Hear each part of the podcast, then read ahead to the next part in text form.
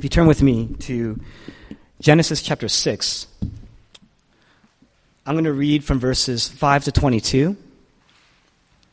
Genesis chapter 6, verses 5 to 22. And I'm going to read a portion of chapter 7, verses 17 and 18 as well. The Lord saw how great man's wickedness on the earth had become, and that every inclination of the thoughts of his heart was only evil all the time. The Lord was grieved that he had made plans on the earth, and his heart was filled with pain. So the Lord said, I will wipe mankind, whom I have created, from the face of the earth men and animals, and creatures that move along the ground, and birds of the air, for I am grieved that I have made them. But Noah found favor in the eyes of the Lord. This is the account of Noah. Noah was a righteous man, blameless among the people of his time, and he walked with God. Noah had three sons, Shem, Ham, and Japheth. Now the earth was corrupt in God's sight and was full of violence. God saw how corrupt the earth had become, for all the people on earth had corrupted their ways. So God said to Noah, I am going to put an end to all people, for the earth is filled with violence because of them. I am surely going to destroy both them and the earth. So make yourself an ark of cypress wood. Make rooms in it and coat it with pitch inside and out. This is how you are to build it. The ark is to be 450 feet long 75 feet wide, and 45 feet high. Make a roof for it and finish the ark to within 18 inches of the top. Put a door in the side of the ark and make lower, middle, and upper decks. I'm going to bring floodwaters on the earth to destroy all life under the heavens. Every creature that has a breath of life in it. Everything on earth will perish. But I will establish my covenant with you, and you will enter the ark, you and your sons and your wife and your sons' wives with you. You are to bring into the ark two of all living creatures, male and female, to keep them alive with you. Two of every kind of bird, of every kind of animal, and of every kind of creature that moves along the ground will come to you to be kept alive. You are to take every kind of food that is to be eaten, and store it away as food for you and for them. Noah did everything just as God commanded him. Now, if you turn with me to chapter 17. For forty days the flood kept coming on the earth, and as the waters increased, they lifted the ark high above the earth. The waters rose and increased greatly on the earth, and the ark floated on the surface of the water. And this is God's word. We've been saying over the last several weeks that the Bible is not a collection of uh, disparate stories that tell morals on how to live a, a good life, but rather it's one story about what's wrong with the world what God is doing in the world and, and how the story, this incredible story, is going to end. And our, our application is really to plug our personal story into this great story of the gospel, the greater story of redemption. Now, this is a passage about judgment. On a cloudy day, on a cloudy, rainy day, it's fitting. It's the idea of the idea of judgment is oftentimes upsetting to people. It seems incredibly outdated or irrelevant in our culture, in our postmodern culture today. Why can't God just forgive everybody and call it a day? Why can't He just love everybody? We always ask. And I want to submit to you that that would pose even greater problems for us if that were the case. So there are three things that we're going to look at today to help us understand the meaning of judgment the pain of God, the evil of man, and the cure, God's solution. The pain of God, the evil of man, and God's cure. First, the pain of God. It's a short point. Here lies the reason for judgment. And, uh, you know, we, we think about um, if it hurts you to, to really deal with judgment, this concept of judgment, there's nothing necessarily wrong with your heart because we all struggle with judgment. In fact, your recoil, your distaste of the concept of God's judgment is nothing compared to God's own struggle with judgment. Look at verses 5 to 6 in this passage. I'm just going to read verses 5 to 6. The Lord saw how great man's wickedness on the earth had become and that every inclination of the thoughts of his heart was only evil all the time. The Lord was grieved that he had made man on the earth, and his heart was filled with pain. I'm going to skip over to verse 11. Now the earth was corrupt in God's sight. It was full of violence. God saw how corrupt the earth had become, for all the people on earth had corrupted their ways. So God said to Noah, I'm going to put an end to all people, for the earth is filled with violence because of them. I am surely going to destroy both them and the earth. God struggles. God saw that every inclination of man's heart was only evil all the time. Verse 6, his heart was filled with pain, it said, and this makes judgment necessary. He says, because of this reason, I'm grieved. I'm saddened. I'm broken by this. It makes judgment necessary. If you're upset by the wrongs done against you, God is even more upset. He's filled with pain, he says. The word pain here, it's not just, you know, I'm hurt.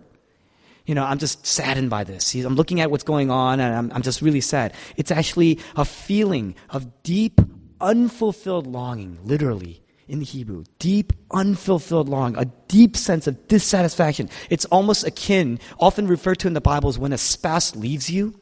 That's the feeling that God is experiencing. When you are pained, when you are suffering, because of violence or wrongdoing against you, when you feel betrayed, something that you have not conceived, you feel pain. And that pain, at that moment, you are connecting with God because God feels pain. God is experiencing deep pain. God, why, why is that the case? And we see that, you know, th- because this is nothing compared to how God feels for us. What God has chosen to do since the creation of the world, He had bound up His life with us. He chose to do that. He didn't need man. He didn't need people, according to Scripture. He chose to bind his life, bind his heart with our lives. And you know how we responded? We rejected him. We said, We don't want you. We don't need you. Get out of our lives. We don't trust you. That's how we responded. He could have ended us right there. He could have wiped us out right there. But instead, he decided to suffer for us. Like the pain of a parent looking at a wayward child when you look at your children, and, and sometimes they suffer consequences of them kind of wandering away from you, whether they're older or younger, and the pain of that parent feeling for that child, so much greater. How much greater does God experience pain for his people? You're reminded of Jesus when he looks at Lazarus and he's weeping. But God is grieving for our suffering. This should shatter our view of God. It just shatter our, our worldview of how we look at God and how God looks at us. You know, when God saw Adam and Eve do what they actually did, he knew at that moment he had chosen to suffer. So why did he let it go on?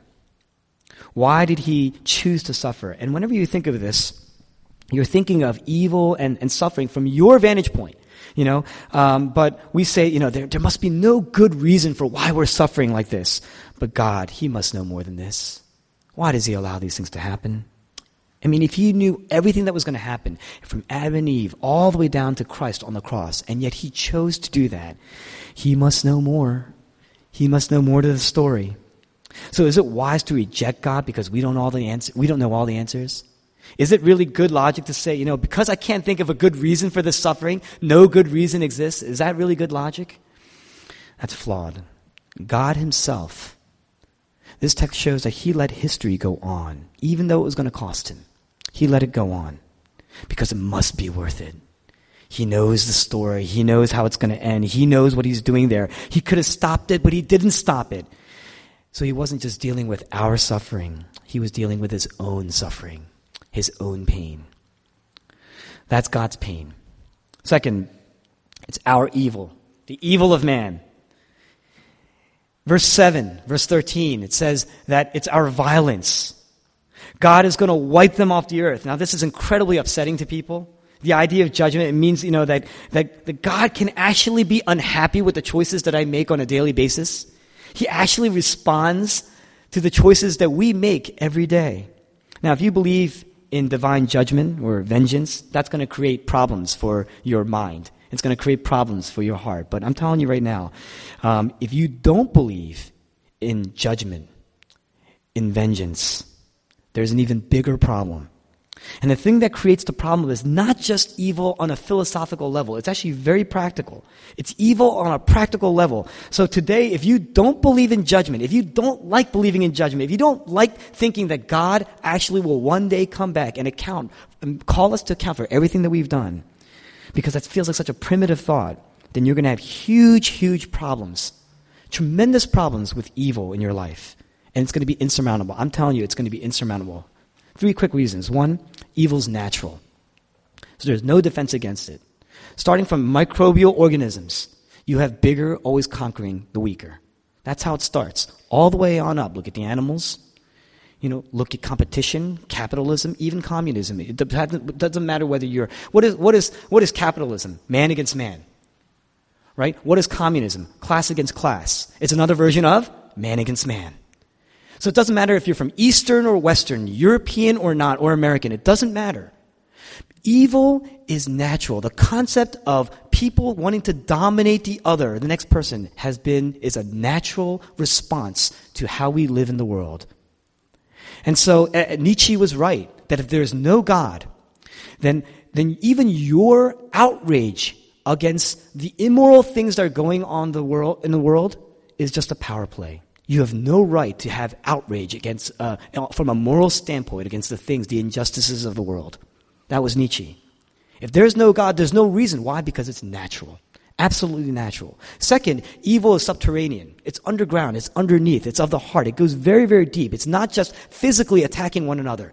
Every week, along with just physical violence that takes place, things that we can account for from, a, from the police department or the fire department, for instance, Beyond that, reputations are being tarnished every day. Beyond that, there are things going on in the home that we don't, we're not aware of. There is emotional and verbal abuse. There are things going on, there are injustices that are taking place in the world that we cannot account for. And it's natural because it goes deep. It goes deeper than what's apparent or physical. Self images, hopes, dreams, relationships, character, every day are being assassinated. And uh, it's one of the major reasons why I personally didn't want to go into ministry. Because if you think about the two people who are trashed every day in the world, it is the President of the United States and it is the pastor. And yet, that's natural. That is a natural response to in our human condition. So it's very practical. When you know, think about it. When you are wronged, somebody does something wrong to you, and you're angry. You're, you're often it, it, it's bitter. You know, you can taste the bitterness, and it, and it poisons you. You're poisoned by that.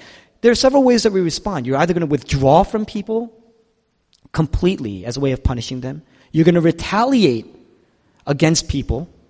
That's a way of punishing them. You're going into the natural course of violence and evil that has been pretty much set in stone in the human condition. That is very practical. It is very natural. So why can't God just forgive us? Why can't He just call, say, you know what? I'm just going to let it go. And we're saying that we can't. You can't. If you if you can just forgive, think about it. If you can just forgive somebody with a simple act of the will, think about you when you were wronged. If you can just forgive with a simple act of the will, then you haven't been truly hurt. You haven't been truly wronged. You know, you haven't been truly violated. Your space or your character or your person, you, if you can just let it go, then, you know, you've never really truly been violated in life. Because when you are wronged, you're either going to make somebody else pay or you're going to absorb the pain to truly forgive them. But either way, somebody's got to pay the price. Somebody pays the price for forgiveness. Because violence is necessary. Violence is, I mean, is, is absolutely natural. The last, the last reason is because evil is endless. It's never going to end. If you think about it, if you've actually experienced violence, you're going to want to pick up the sword and retaliate or withdraw. That evil will perpetuate itself. It will be cyclical. It will happen for all time. And if there is no God, what we're saying is there is no end. So if you don't believe in divine judgment, if you don't believe in God's vengeance, you will, it will create insurmountable problems for you more than if you do believe in it. So believe in it. The Bible talks about it. Take a look at it. Think about it. As a result, judgment is absolutely necessary because of man's evil. Otherwise, we're going to have much, much bigger problems with evil. Now, lastly, we're already at the last point. Fortunately, the last point is going to take like half an hour. Okay? Um, I'm kidding. The cure for God's pain. The cure for God's pain. The cure for the evil of man. How can God be both judge and lover? How can God be a God of truth and love? How can God be a God of suffering and justice? And his answer? The flood. That's his answer. Now, there is an infinitely holy and yet loving God, and yet his solution is the flood. The flood was not the solution. It was actually, it sets the, you know, a pattern. It sets this course. It sets a stage for the pattern of the solution that God's going to bring about. It wasn't just a judgment. A lot of times we look at the flood as just judgment waters. It wasn't just a judgment. It was a pattern for the way God will bring about judgment. Through the flood, there's going to be judgment and salvation. There's going to be truth and a demonstration of love. There's going to be suffering, and yet there's going to be justice. There's going to be judgment, and yet God's overall love for his people. We're going to see this. And we're going to read uh, just briefly. Let's take a look at verses 8 to 10. I, I just want to recount verses 8 to 10. Noah found favor in the eyes of the Lord. This is the account of Noah. Noah was a righteous man, blameless among the people of his time, and he walked with God. And Noah had three sons, Shem, Ham, and Japheth. And, uh, you know, you look at that and you go into verses 14 to 21, God, God calls Noah out and he basically gives him direction for the ark. For this thing that's gonna, uh, when the judgment waters come, that, so he, his family would be redeemed. God had favor on Noah.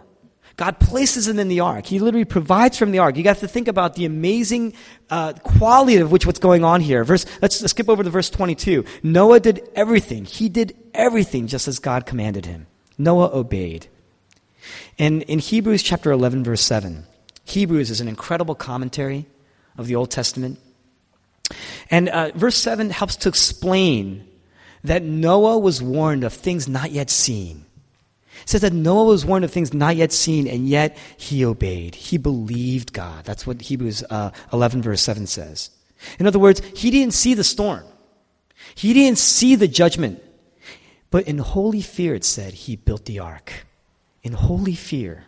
He believed God. That's what it means to have holy fear. He actually believed, he trusted God. He put his emotional and physical and monetary weight on what God had said. He obeyed.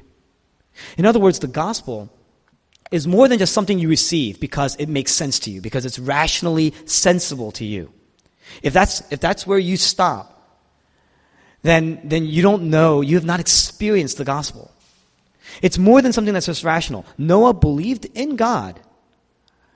But more than that, when God warned him of things not yet seen, when God warned him, he said that the world is corrupt. He actually uses the word corrupt three times uh, in, in that passage in Genesis 6. In that one verse, he uses the word three times. And he says, the world is corrupt. They've corrupted themselves. And he's going to end it, basically. He says, I'm going to end the violence. Noah let what God said define his reality. That's what it means to believe. You can believe in God, but if you haven't taken what God says and let that reinterpret and define your view of reality, you don't truly believe. That's what it means to plug our story into God's story. God said, There's a storm coming, Mr. Wayne. There's a storm coming, Mr. Noah. And Noah responded. For years, in the middle of nowhere, Iowa, he's building an ark, a huge boat. And he's saying, This is going to save my life. The birds are chirping, the sky is blue, and everybody's kind of living as they want to live. And yet, in the middle of Iowa, Noah is building what he's calling his salvation. He's letting what God says define his current reality. That's what he's doing. Now, why does he do that? Noah's saying, I will not be defined by what I see right now. I will not be defined by today's views of parenting. I will not be defined by today's views of money and savings. I will not be defined by today's views of sex. I will not be defined by today's views of spirituality. I will be defined by what God has said, by how God speaks. That's faith. To live in line with what you know to live in line with what God has said. What defines you? If it's money that defines you, then life is about wealth accumulation, competition, power. If parenting is what's going to define you, then life is about having great children, perfect children. You're going to be tough on your children. If your career is what defines you, then it's all about your position, your titles, and uh, your salary over other pe- people's position and titles and salary. If you're struggling with bitterness and resentment, what you're saying is that, you know, I've been hurt and I've been wounded, so I'm going to withdraw or retaliate. It's going to be my preservation over other people. If you're going to let career or money or parenting or suffering define you, what you're really saying is you're going to live out the natural course of evil in the world. It just perpetuates itself. That's what you're doing. And when the storms come, when the real storms come in life, you're going to sink because you've tried so hard and it hasn't satisfied or it hasn't saved you. It hasn't helped to get rid of bitterness. It hasn't helped you to feel like you've arrived. That's what it does. That's the storm. And, uh, you know, that's what it means to live by sight. It says that Noah was warned of things not yet seen. When we live by sight, that's how we're living. We're going to interpret the world inaccurately. But Noah was warned there's a storm coming, and he obeyed. He let what God said define him. And so Noah and his family, in the text it says that he entered into the ark. And Hebrews chapter 11 verse 7 kind of finishes up and it says that in so doing he became an heir of the righteousness that comes by faith. He became an heir of the righteousness that comes by faith. Now, that's, we're coming to the heart of Christianity here. We're coming to the heart of everything that the Bible says about what's wrong with the world and how God's going to save it. How do you find shelter from the storm of life, the storm of God's judgment? The Bible says you can only receive it. You can't work to earn it. You can only get it. You can only, you can't find it on your own. It has to be given to you. What's an heir? the basis of being an heir, because it says Noah was an heir of righteousness. He lived a good life.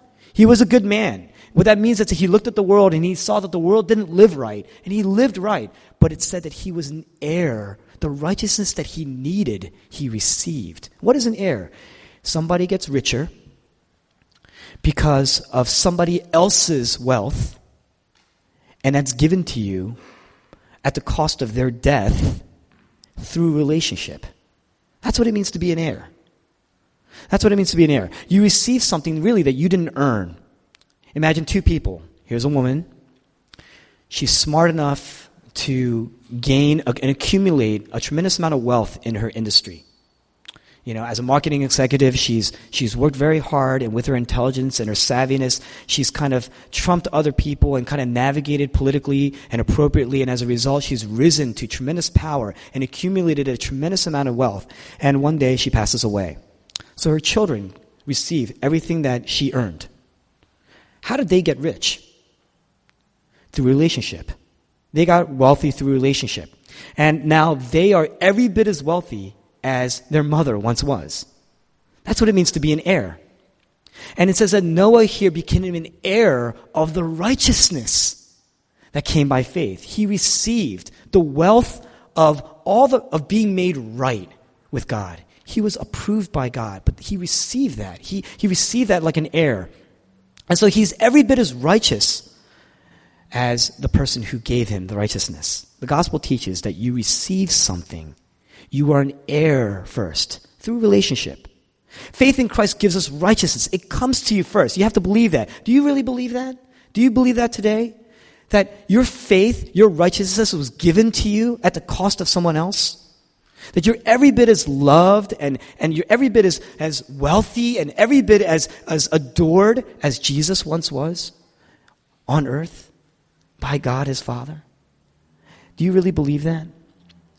You have to hide in that. It says that Noah hid in the ark. My life is hid with Christ on high, with Christ my Savior and my God. Imagine you go and you see a doctor, and the doctor tells you, you know what, you're going to need surgery. Something is gravely wrong with you, and you're going to need surgery. And, um, you know, uh, you know, he says, you know, I'm going to remove this tumor from out of your body. And once I do, it's going to be fine. And you say, I trust you. You're the doctor. You're the expert. I'm going to trust you.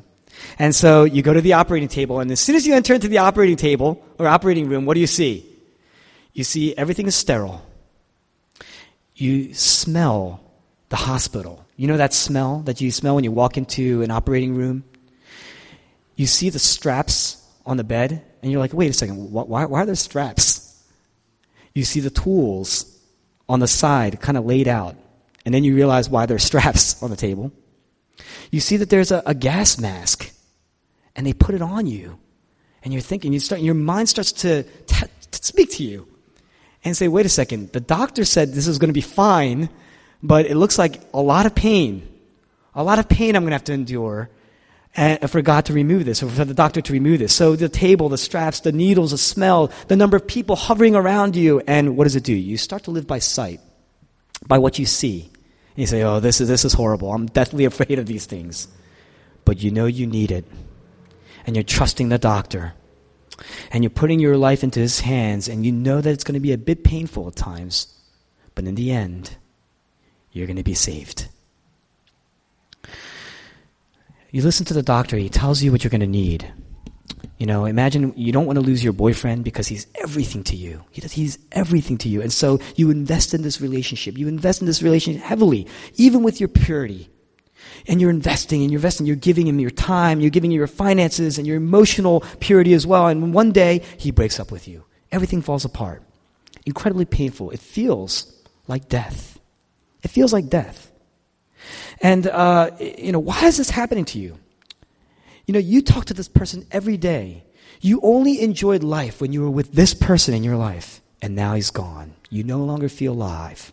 You no longer feel like you're living. Why? It's because you're living by sight. When you've put everything, your entire emotional capital into your wealth and you lose it, you're living by sight. That feeling, that feeling like death, or in your career, or in your parenting, when your children are not living well, they're not living the way you hoped and prayed that they would live all your life. You put all your, you invested your emotional capital, your spiritual capital to that. It's like dri- driving a two ton car over a bridge that can only hold one ton and everything falls down because your foundation, everything that you've trusted in, is flawed, is broken. The doctor says, I'm removing these things. It's going to be painful. But you have to trust. There is a flood coming. There is a storm coming. Why the flood? We're going to close with this. Why the flood? There are two reasons. One, it's a fresh start. God's going to end the violence, he says. Verses 11 to 12. God says, the world is corrupted. These people have corrupted themselves. Literally, the actual Hebrew, it says that they've destroyed themselves. They are in the process of destroying themselves, and they've already destroyed themselves. So what am I going to do? I'm just going to finish. I'm going to just destroy them.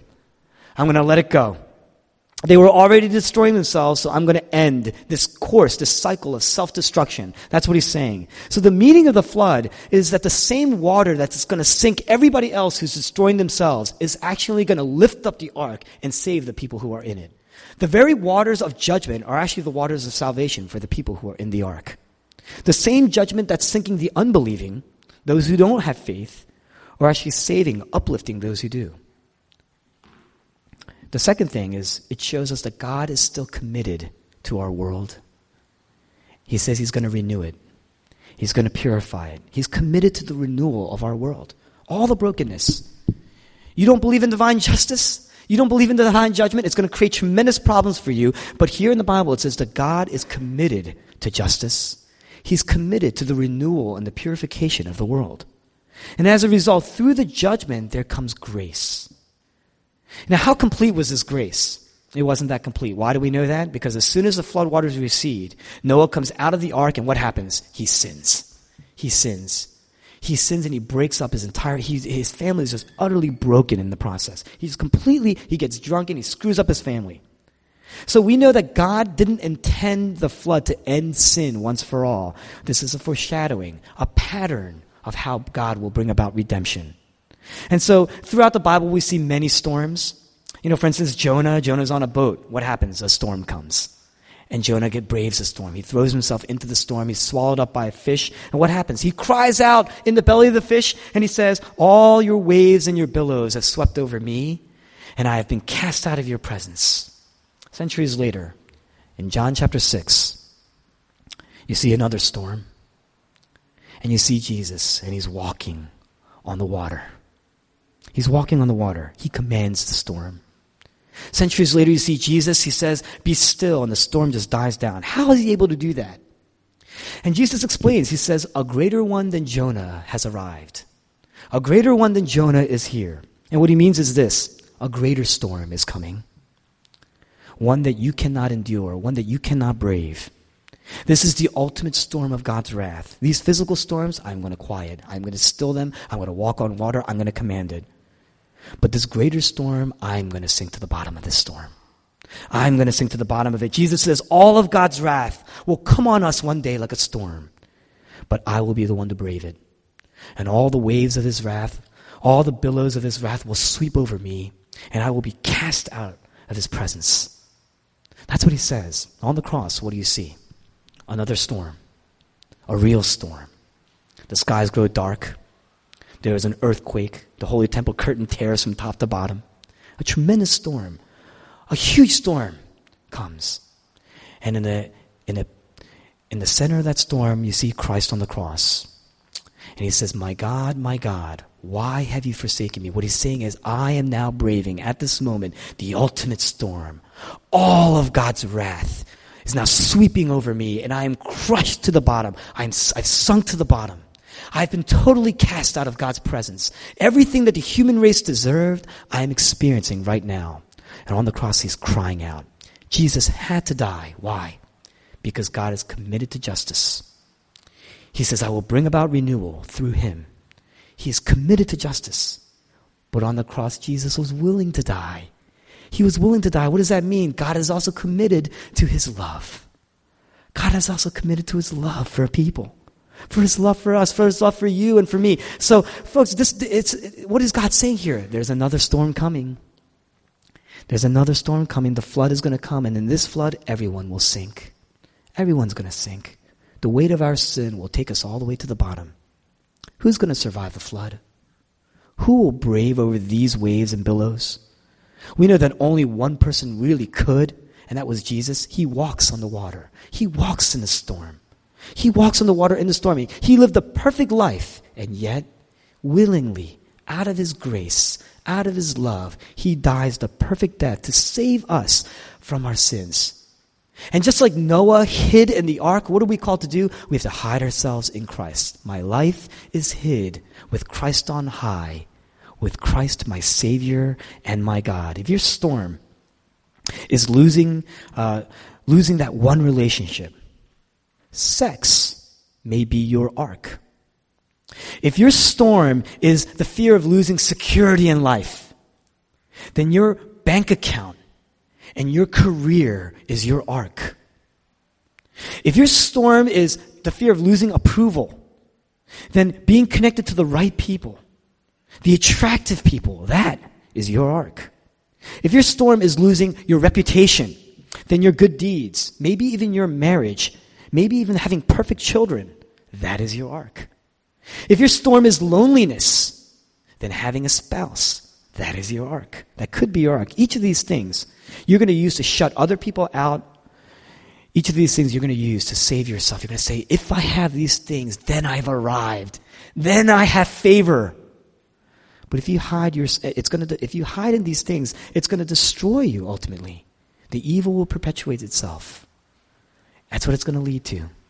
But if you hide yourself in the perfect record of Christ, that He lived the life that we should live, and you see that through the justice He endured, He died the death that we should die, we will be lifted. The same judgment that will sink everyone else will uplift you. He is the ark, the cross, the wood. The wood was once a symbol of judgment. The ark was made of a certain type of wood. The cross is made of wood. It's a wooden cross. It was a symbol of judgment, and yet it's our salvation. Today, when sorrows come, get in the ark.